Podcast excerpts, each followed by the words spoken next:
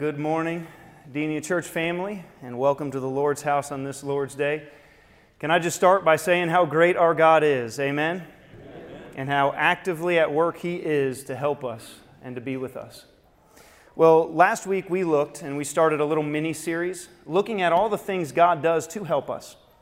And this doesn't necessarily mean that every single one of these is how He's helped you at this point in your life, but these are just ways in which God has helped His people in ways in which we've seen his hand at work. And so he is very alive and active today, just as he was as we're reading in the text 2,000 years ago and even beyond.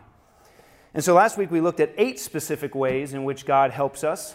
And once we believe in our Lord and Savior Jesus Christ, and this morning we're going to continue by looking at just a few more. And so we're going to highlight a few more, and again, that are meant to encourage us on how active God is in our lives and in the lives of His people. The first few are going to be in the book of Acts. We've been in the book of Acts, but I also want to just uh, highlight a few others outside the book of Acts, and we're going to look in 2 Corinthians. So that's where we're going to be this morning. We're going to start off in the book of Acts, and then we're going to look at a couple more in the book of 2 Corinthians. And so let me pray for us, and then we'll jump in. Father, we thank you again for another morning. Another day we get to see the sun shining, another day that we get to have life and air in our lungs, that we got to wake up, and even though not everyone did today, but we thank you and praise you for the life you've given us. And each and every day we have breath, may we seek to serve you, seek your will to be done. And so, Father, we keep praying to that end, that we might be faithful and that we might be found faithful and even hear those blessed words, Well done, my good and faithful servant. And so, help us now as we serve and as we uh, look at ways in which we can reach out into this world, that you help us to do so. And so, would you be with us now? Illuminate your text. Help us to uh, see things we hadn't seen maybe before, be open to things maybe we hadn't been open to before, and just to be able to leave here praising you for all that you do for us and all that you've done for others. And so, Father, we just pray that this morning you would be glorified. And so we lift this up in Jesus' name. Amen. Well, we left off in chapter 16 of the book of Acts. So if you have your Bibles, go ahead and find your way there. We'll be in chapter 16, and we're going to pick up in verses 9 and 10. Book of Acts, chapter 16, verses 9 and 10. And the text says this And a vision appeared to Paul in the night. A man of Macedonia was standing there, urging him and saying, Come over to Macedonia and help us. And when Paul had seen the vision, immediately we sought to go on into Macedonia, concluding that God has called us to preach the gospel to them. And so here's yet another thing that God can do for some people He can give them a vision. And so we see right here, specifically, it was to go and to proclaim the gospel. Now, I know this is going to be a very subjective category, talking about visions. And we need to be careful with a topic like this. But I also believe we ought to be open to this, of what God might do for someone or for us. And so let me be clear up front. Not every vision someone says that they've received, or not even, let's even throw dreams in there that people say they've had, are from God. But that doesn't mean some are not. And actually, in this case, we should thank God for the vision he gave Paul because this text is one of the great turning points of history. If you really continue to read not just the book of Acts and the story and even history, that look at the text once again. There was a cry for help in this vision from Macedonia. And so they immediately left and went to Europe, and as a result, the gospel eventually spreads to the West. But this wasn't the last time God ever gave someone a vision that was a turning point in history. There's actually a number of examples throughout history. Fast forward a few hundred years all historians agree that what happened in 312 AD with the conversion of Constantine changed world history. But what historians are kind of still baffled about and don't know really what to do with is what do we make of the vision he received? That on the night before the battle of Milvian Bridge, Constantine receives a vision. And the vision says, By this sign you will conquer. And the sign that he received was of the name of Christ the word Christ, Messiah. And so the first two letters of Christ in Greek is a chi and a rho. and he puts that on the shields of all his army, and they win. And so God gave a vision to him in order to do and accomplish something through him. But that's not the only time God has given visions to people in order to draw them to himself. I remember I was in seminary taking a class in missions, and the professor there asked all of us and said, Let me ask you a question. When we hear the testimonies of Muslims over in the Middle East, what do you think is the number one reason they give in order for why they converted to Christianity? And so, as you can imagine, in a seminary class, there was a lot of answers given. Some of the ones that I remember, somebody says, Well, somebody gave them a Bible. Well, th- those are certainly good testimonies, and that happens, but that's not the number one reason that's given. Again, according to those given their own testimony after they converted. Another seminary student, well, they finally met a missionary, met a Christian apologist who was able to give them the answers that they were looking for, able to share the gospel with them in person. Again, that's a great answer, and that's in a number of cases. But that's still not the number one reason given. Other people will say, well, they finally got to, were shown how the Quran's uh, reception, it was corrupt, how it, how it came together. He says, well, again, although that's historically accurate, and I'm sure that might be somebody's testimony, it's still not the number one reason.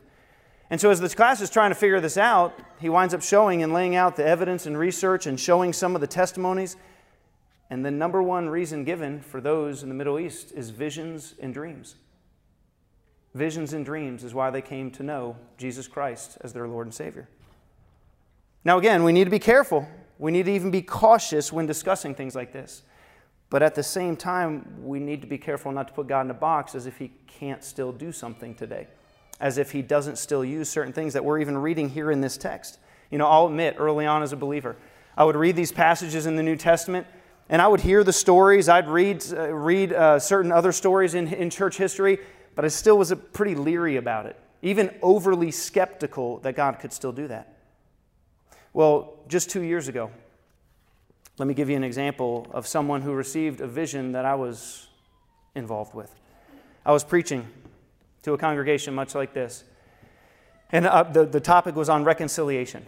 And so, as I'm preaching this topic, at one point during the sermon, I just said, you know, maybe there's somebody you need to reach out to. Maybe there's somebody you need to email, somebody you need to write a letter to. And then I turn over here and I say, or somebody you need to call. And all of a sudden, I see this guy with eyes wide open. And of course, I continued preaching, but he's, he's doing something and he's doing this. Well, anyways, I just again, things happen in prison you don't always can explain. And so that was my congregation at that time. And so I just moved on. I finished preaching and I went home, went to bed. Well, the next day I go to work. And this guy is sitting out front of my office door. And he says, Chaplain, Chaplain, come here, come here. So I was like, what? what? What's going on? He goes, You'll never believe what happened. He goes, Last night when you were preaching and you said there might be somebody you need to call, he goes, God gave me a vision that all of a sudden, right there behind you was a number. I've never seen this number before. And he says, Look. And he had the name written on his palm. And he, and he shows me, Look at this. This number was there, and I had a vision. I wrote it down. You got to go listen to the phone call. You won't believe it. Goes, Go listen to the phone call because he knows that we can listen to any phone calls that they, they give, right? Go listen to the phone call. Please just do that today. He says that that number was of my sister I've lost contact for in over a decade. And so, what do you think I did? I went and listened to that phone call, didn't I? And so I go and listen to the phone call, and you should have heard his sister on the other end of the phone that couldn't believe how in the world did you find my number and find and get in touch with me. And there was reconciliation that God brought. Again, right there in my midst, God gives this guy a vision to reconcile with his sister, a number he has never seen. He wrote it down, he called it, and he gets in touch with his sister. And again, and to hear him on the phone saying, You'll never believe, how in the world did you get my number? He's like, You won't believe it. I was at church last night, right? I'm at church last night and God gave me a vision. And it was this number. And it was, and, and again, and do you think he had an opportunity to share with her? What do you think that did to his faith? What do you think it did to the faith of the community? What do you think it did to my faith? Right? That God still is alive and active in people's lives and he can still do miraculous things. So, let's look at another thing God can do for us. Verse 14. One who heard us was a woman named Lydia from the city of Thyatira, a seller of purple goods, who was a worshiper of God. And the Lord opened her heart to pay attention to what Paul said, or what was said by Paul. And so, another thing I want us to know today is that God opens hearts, doesn't He? To, to do what? To pay attention. The word here is proseko. And proseko means this to be in a state of alert, to be concerned about, to care for, to notice, to follow. Some translations even use the word to respond. God puts into your heart the ability to pay attention to what is being said in order to follow, to respond, to do something. And as far as salvation goes, if that wasn't true, that God opens our hearts, none of us would be saved. Isn't that true? None of us would be saved because God's in the business of open hearts. That's why Paul can say, No one understands, no, not one. Paul can say to the letter in the Ephesians, We are dead in our trespasses. So if you're a believer today, you have God alone to thank for opening up your heart to respond. And He still does that today. You know, uh, when you and I became a Christian, uh, you might even remember back. I, I, was visiting with a couple a couple weeks ago. Uh, they were looking at doing becoming a member here, and so we just wanted to hear their testimony. In the husband's testimony, he said, "You know, I had attended church. I went to church growing up, but it was at this point that it clicked. At this point, all of a sudden, I understood what was going on. Y'all have heard testimonies like that too, of just it was at this moment as if something supernatural happened, allowed me to understand what was going on, that it connected at this point." And we've all seen a number of scenarios like that where God does that. Just like the, the men on the road of Emmaus, that Jesus is walking right there with them, and they were prevented from recognizing him until God chose right at the moment to open up their hearts, the eyes of their heart to respond to him. I remember uh, we got a new chief chaplain over the Federal Bureau of Prisons named Michael R. Smith. And when he was the chaplain, or became the chief chaplain, he was speaking to all the, all the chaplains, and uh, he shared a story that when he was working in Terre Haute, Indiana, which is where the only federal death row facility is, he says, I worked there. And there was a time I was walking down the corridor. I was the chaplain walking the inmate down to be put to death. And he says, You know what the question he asked me was? He was a born again believer, been doing ministry, getting discipled, and everything else, but he knew his time was coming. The question he asked me while we're walking down that corridor, Terre Haute, Indiana, on death row, was Why do you think God waited so long to reveal himself to me? Now, he used that question in order to tell us you're going to be asked hard questions as a chaplain in some very unique situations. And granted, that was, that's certainly true. But as I reflected on that story, have you ever put yourself in a scenario and you're like, what would I have said? What would have been my response? Is there something I could have done to encourage him? I thought probably most simply I could say, I don't know, but aren't you glad he still did? because the gospel is the power of God for salvation. Aren't you still glad he did? To encourage him that God still allowed you to pay attention, to open your heart to respond to him. But I also think and believe that the application is broader than just at salvation. We know it's at salvation that God does a work. But I also think, have, have you ever been reading scripture and you're like, I think I've read this a hundred times and, and I, this never stuck out to me? Has that ever happened to you? Or, boy, I've been, I've, been, I've been going through this study for a while and yet now I understand XYZ. That I think it's not just at salvation that we need to rely on God and pray that He grants us the wisdom, but it's all the time. That this should make us more prayerful, more humble, more reliant on God because He's the one that gets us to pay attention. He's the one that allows us to, to understand the spiritual nuggets that we need or to speak to us directly in certain occasions. And so I, I even think, not just in, in His Word, but in other scenarios, there can be conversations that, wow, that conversation really hit. Or there can be times where you've read a book in a different season of life. Uh, I'll give an example. You know, a couple decades ago, I might have read uh, C.S. Lewis's Mere Christianity in my 20s. I've noticed some other things now in my 40s, right? So you read the same thing. It's almost like God waited for a certain time to allow, to reveal certain things to me that I needed in that moment or in that time. And so, all the more should we see God's hand in our life, allowing us to understand things, opening our hearts to pay attention. We'll fast forward and keep going to chapter 21. And I really love this. This was one of the key verses on why I even considered doing this series. chapter 21.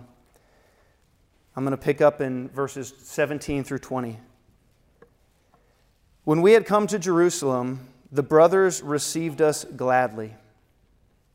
On the following day, Paul went in with us to James, and all the elders were present. After greeting them, he related one by one the things that God had done among the Gentiles through his ministry. And when they heard it, they glorified God. Now, when I say that's one of the key verses on why I even thought, man, this, this could be a good series, let's just focus on what God does. Let's focus on all the things that he does to draw people to himself, all the ways in which he helps us. We see right here that God leaves us with testimonies, doesn't he? That in one sense, what do they do? To show the power of God, to show His grace in the lives, let's tell it one by one the things God has done. Do y'all like to hear of all the things God has done? Sometimes it's to hear how He moved in somebody else's life, and that encourages us. Sometimes we're able to stand in the congregation and share a testimony, and that encourages someone else. You know what? I thought I was the only one. And yet you're not, right? Man, I'm not alone in this. Others have experienced this. Others have come to a difficult place. Others have gone through different afflictions. And so, one by one, they related all the things God has done.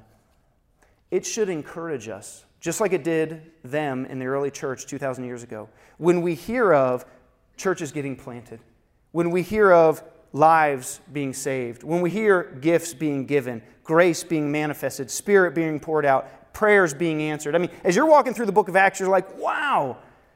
And it's the same today. I mean, how encouraged were y'all just a few weeks ago to see the baptisms here?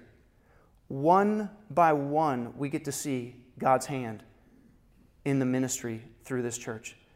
And we get to praise God. We get to see lives transformed and changed. We get to see people walking in obedience. We get to hear all these testimonies. And what does the text say that they did? And they glorified God which is exactly what I hope and pray we do in this series, that we just keep pausing and thanking and glorifying God for the many ways in which He's worked and moved, even in our midst, even to this day. That He's done some amazing things in our midst. And we get to retell them. We'll go on to our last one in the book of Acts, chapter 27. We'll go all the way back toward the end to chapter 27.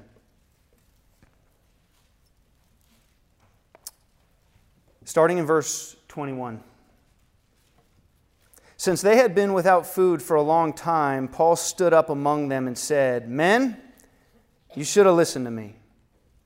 That'd be a good men's conference message right there, wouldn't it? Man. Or really for any of us. How many times has somebody told you that right there? A trusted brother or sister in Christ said to you, You should have listened to me. Parents, you got a verse right there to your kids. You should have listened to me. All right. So we've all probably come to that place, and, not from a holier than thou perspective, not from an arrogant uh, standpoint of them saying, ha ha, I, I told you so. But there's probably been scenarios and cases in our life where somebody's told us what to do and we didn't do it. Is that true? And what does it say that they incurred when they didn't heed the wise counsel of a fellow brother?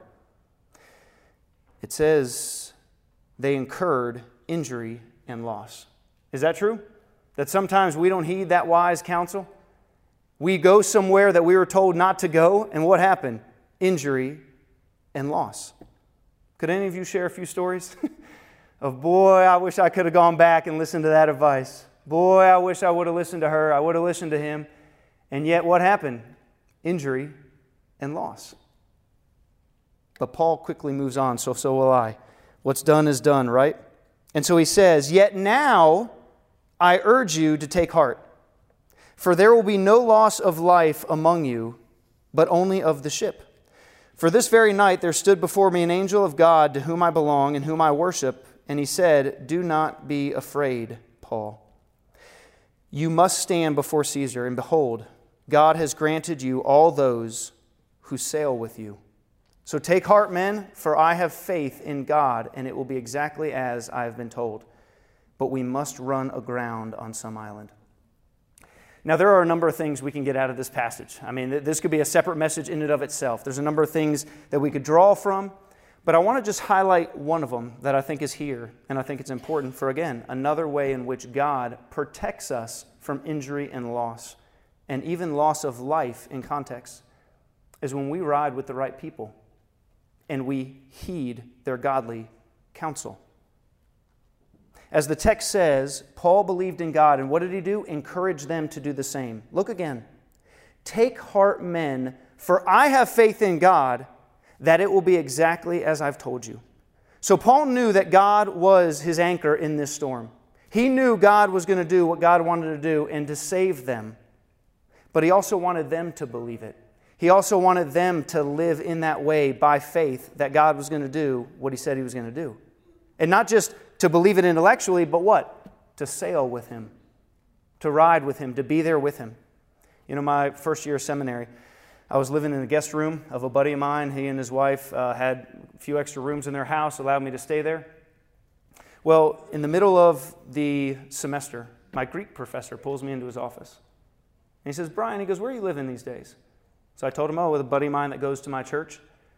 He says, Really? He says, And do you think that's a good idea? I said, well, I haven't really given it much thought, right? And he says, and he goes on to basically tell me and encourage me to move out. He says, I've seen what seminary can do, the strains it can be on a young marriage, and that's probably not a wise thing to do, is to stay there. Now, at the time, I thought, man, that's pretty inconvenient for me. I'm in the middle of the semester. I, it's going to cost me more money. I don't know where I'm going to find the time to move. But yet I have a brother in Christ pulling me aside to say, is this wise situation for you to be in? To living in the house of a young married couple, going through seminary, he's got a full time job, he's got this. And so he just says, Is that a wise thing to do? And I would encourage you to not stay. And so I sat there and I thought, again, of all the inconveniences, of all the things. Man, the, the, the waters aren't, aren't choppy right now. Everything's good. He's a buddy of mine. We go to the same church. It just, didn't make sense. But within about 24 hours of just praying and reflecting on it, the Holy Spirit said, Yeah, this is wise counsel and you need to go. And I use that as an example of saying, against all my personal comforts, against all my preferences, I did exactly what we see in this verse. I took to heart, I had faith in God, and I trusted the counsel of someone else that I didn't see the wisdom of what, we sh- what I should do. And yet, I can say, looking back, no one suffered injury and loss because I heeded the advice. And who knows? Here's somebody who had decades beyond me seeing so many seminary families and students and everything else, and things happen, and he gave advice. Well, they don't always happen that way, do they? Sometimes we don't take that advice. Or we have two roads, a fork in a road. We could go this way or we could go that way. I'll give an example of my wife's life around the time that she was um, finishing up college, she lost someone very dear to her. And the response, as that person died in her life, from a good portion of her friends in college, were to try to distract her from it. So they'd invite her, they'd give her, you know, take her to the parties, want to go to the movies, give her food, give her drugs, give her alcohol, do whatever it was to get her to distract, it, to, to distract her away from the problem that was at hand. So again, here, come here, this will get your mind off of it. Here, come here, sail with us. But there was one girl in her college that was a believer and responded differently than everyone else. This girl invited her to church. Come sail with me. And God will prove faithful through this. God will take you through it. And so here she was, presented with, with a path. I can go down and sail with this, these people. Or I can go sail with this girl. This one was the wise counsel, wasn't it? Come with me to church and watch God. He can do some things. He can turn this around. He can be there for you. Her brother wound up giving her scripture verses. And that's part of my wife's testimony of coming to know Jesus Christ as her Lord and Savior. Was this fork she came into the road? Or she could keep going with this crowd, just trying to distract her from the problems and get her mind off of what happened. Have we, all, have we been there before? We've, we, have we have gotten two invitations. We've got two places we can go. We can heed wise advice or we cannot. And it's the same thing in their situation. They didn't heed Paul's advice, and they incurred injury and loss. And so, boy, they get another chance. But now I urge you, trust me. Here's what God's going to do, and God's going to save us. Let me, let me show you and prove God is going to be true in this situation. We'll turn now to the book of Second Corinthians. I want to see if there's something else you may have never considered or noticed that God does. In 2 Corinthians chapter 8, we're just going to look at verse 16. 2 Corinthians 8, verse 16. It says this But thanks be to God who put into the heart of Titus the same earnest care I have for you. Now, isn't that something? The very thing the text says, one of the ways in which God helps us is He put into the heart of Titus the same earnest care I have for you. Now, again, there's many things we could take from this verse and the surrounding context, but have you ever paused to think of phrases like that? That God may put an earnest care into your heart for someone or something. Even in context, it's a very interesting verse because for Titus, it had not always been that way, had it? Titus was uneasy about Paul giving him the task of deliver, delivering a severe letter to the Corinthian church. But God made his heart have a care that it didn't have before. And so, if I were to ask you, has that ever happened in your life? So, for me, I can say one of the first times it, it occurred that I realized was even when I became a Christian. Whereas before, I didn't care to go to church, didn't care to read my Bible, didn't care to uh, hang around certain, with, these, with these people, all of a sudden I had an earnest care to do so. Whereas some people don't have a care to go serve and help others, give up a Saturday, go you know do a, a, a you know feed the homeless, go serve and uh, the widow and the poor. Now all of a sudden you have this earnest care. And have you ever thought here is another way in which God is active in our life in giving us the cares of our heart? Like he did for Titus right here. Because all of a sudden, now you're giving your time, you're giving your money, you're giving your resources, you're doing all this, and you didn't have that earnest care before. Or maybe for some of you, you know that God has kind of prompted your spirit to maybe start a small group, start a ministry, go on a mission trip, go to someone. Go, uh, uh he's given you a desire for something. Man, I'm really passionate about this. And to think, has God given me that earnest care that really wasn't there before? And so you see right here in the text that happened to him. God gave Titus an earnest care that wasn't there before. And I think, again, what, if, if we were to even reflect, what might God be putting in your heart today? What earnest care has He given you to go all in for? Is there something He's been prompting you, and now how do you respond to that? What do you do with that? And hopefully you obey that calling. You, you, you, you go with that prompting that He's given you in order to serve others, in order to bless those He's put around you, just like He did through Titus. But there was a point, Titus didn't want to do something, but God gave him that earnest care. And I think, again, as we're trying to think of ways in which God is actively speaking to us, actively moving us, actively prompting us, this can be one of the ways in which He does so. He gives you an earnest care that wasn't there before. Fast forward to chapter 12. We're going to look at one more before we have time of communion. In chapter 12, verse 7, look at something else God can do and allow. So, to keep me from becoming conceited because of the surpassing greatness of the revelations, a thorn was given me in the flesh, a messenger of Satan to harass me, to keep me from becoming conceited. So it's true, isn't it? God can allow certain thorns in our life to help us. Here, it was to help Paul from becoming conceited. And when you really think about it, why, why should that be encouraging that God does that? You might think, man, a thorn doesn't sound too good. Well, if you know what the Bible says, what God says about pride in the Bible, you'd say, wow, that's pretty good for Paul, isn't it? For example, listen to just a couple passages. Proverbs 8:13, pride and arrogance I hate. Proverbs 16:5 Everyone who is arrogant in heart is an abomination to the Lord. Be assured he will not go unpunished. Proverbs 16:18 Pride goes before destruction. James 4 6, God opposes the proud but gives grace to the humble. So, shouldn't Paul be happy that God, in his grace, is actively involved in his life to help his children stay humble so that they will what? Experience his blessings. So that they will get more of his grace. Now, that's not often how we view the thorn, is it? In fact, what does Paul do three times? Prays, take this thing away.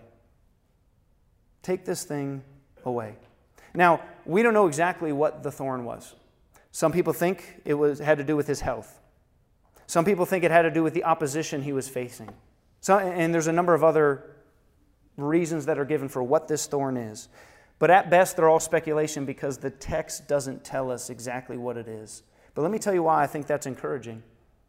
I think it's encouraging that the text doesn't say and why I think it's left vague. Because I believe if the thorn was specifically spoken of, here's what it is, then the application would be very narrow. But by, saying, by not telling us what it is, the application can be very broad, covering any affliction that God may ordain for his children, right? So now you could have a thorn different than the one Paul had, but God still allowed something in your life. If it said it was health, then you say, Well, I'm healthy, so God must not be doing XYZ in my life. But you can't get around that because you don't know what that thorn was. And what we do know is that the thorn was Satan's work, but God allowed it. He allowed that happen. And Paul needed to see it with divine wisdom. Sometimes we don't see the thorn in our life that way. We don't see what God could be doing. That without the thorn, he would become conceited, and God knew that's not a good place for Paul to be. He might know without this in your life, you would not be in a good place. You'd actually be in a worse place than you think you are, right? Does God have infinite wisdom to know where we would be were it not for whatever it is in our life that He might have allowed or put there?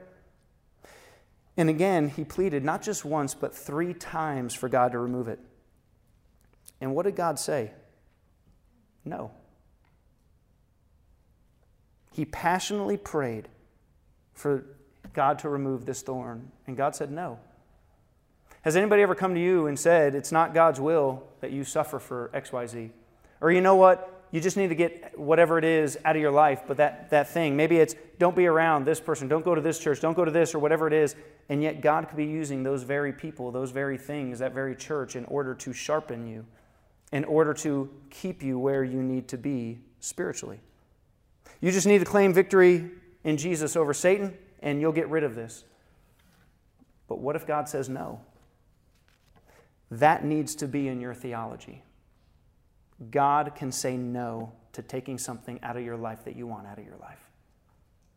And you know what? We don't just have Paul as an example, we have Jesus in the garden praying three times to let this cup of wrath pass.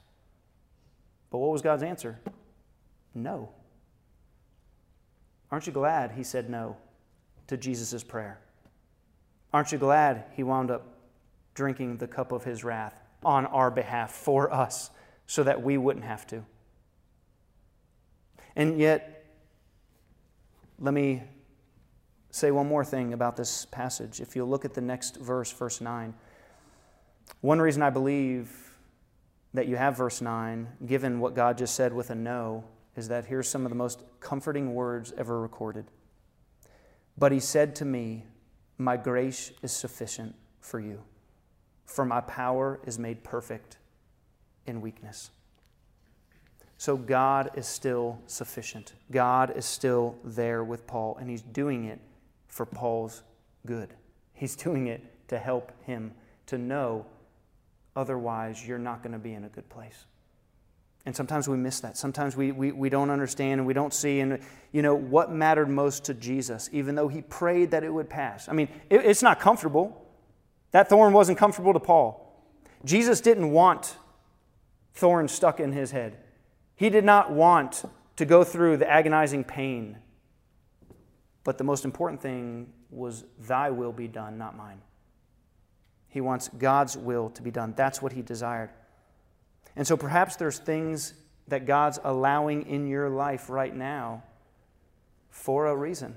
And again, it's always hindsight 2020 looking back of how he might be helping you by preventing XYZ in your life, by putting whatever it is in your life in order to help you grow. I remember a pastor one time uh, sharing an example of somebody had gotten cancer. And part of his advice to this specific person, this isn't a, hey, I'd say this to everybody, but with his relationship with this person that got cancer, he says, I can't wait to see you on the other side of this. I can't wait to see how God's going to help you grow through this. I can't wait to see how, God, how God's going to carry you through this and the testimonies we're going to see of His grace and love and mercy. That sometimes we need the right perspective going through difficult times and difficult things. Can't wait to see you on the other side of this. And not the other side, meaning heaven, but the other side of this cancer, that you know what? God's going to walk you through this. And He did. And on the other side, that person, that pastor, was able to talk about a number of things that God had done through that time, through that period of his life. And so here we are again, having just looked at just a few more things that God does for his people to help them grow. We've heard and seen what he can do, we've seen testimonies of what he's done through Christ to the believers to help his children. One by one, we've seen testimonies of God's goodness, that he is alive and he is active in our lives. But here we are again on what are we going to do with it? Having heard that God is doing this, having heard that God stirs hearts, what's He stirring in yours? Having heard that God can move people, how's He moving you? Having heard what all God can do and has done, what can He do and has He done in your life?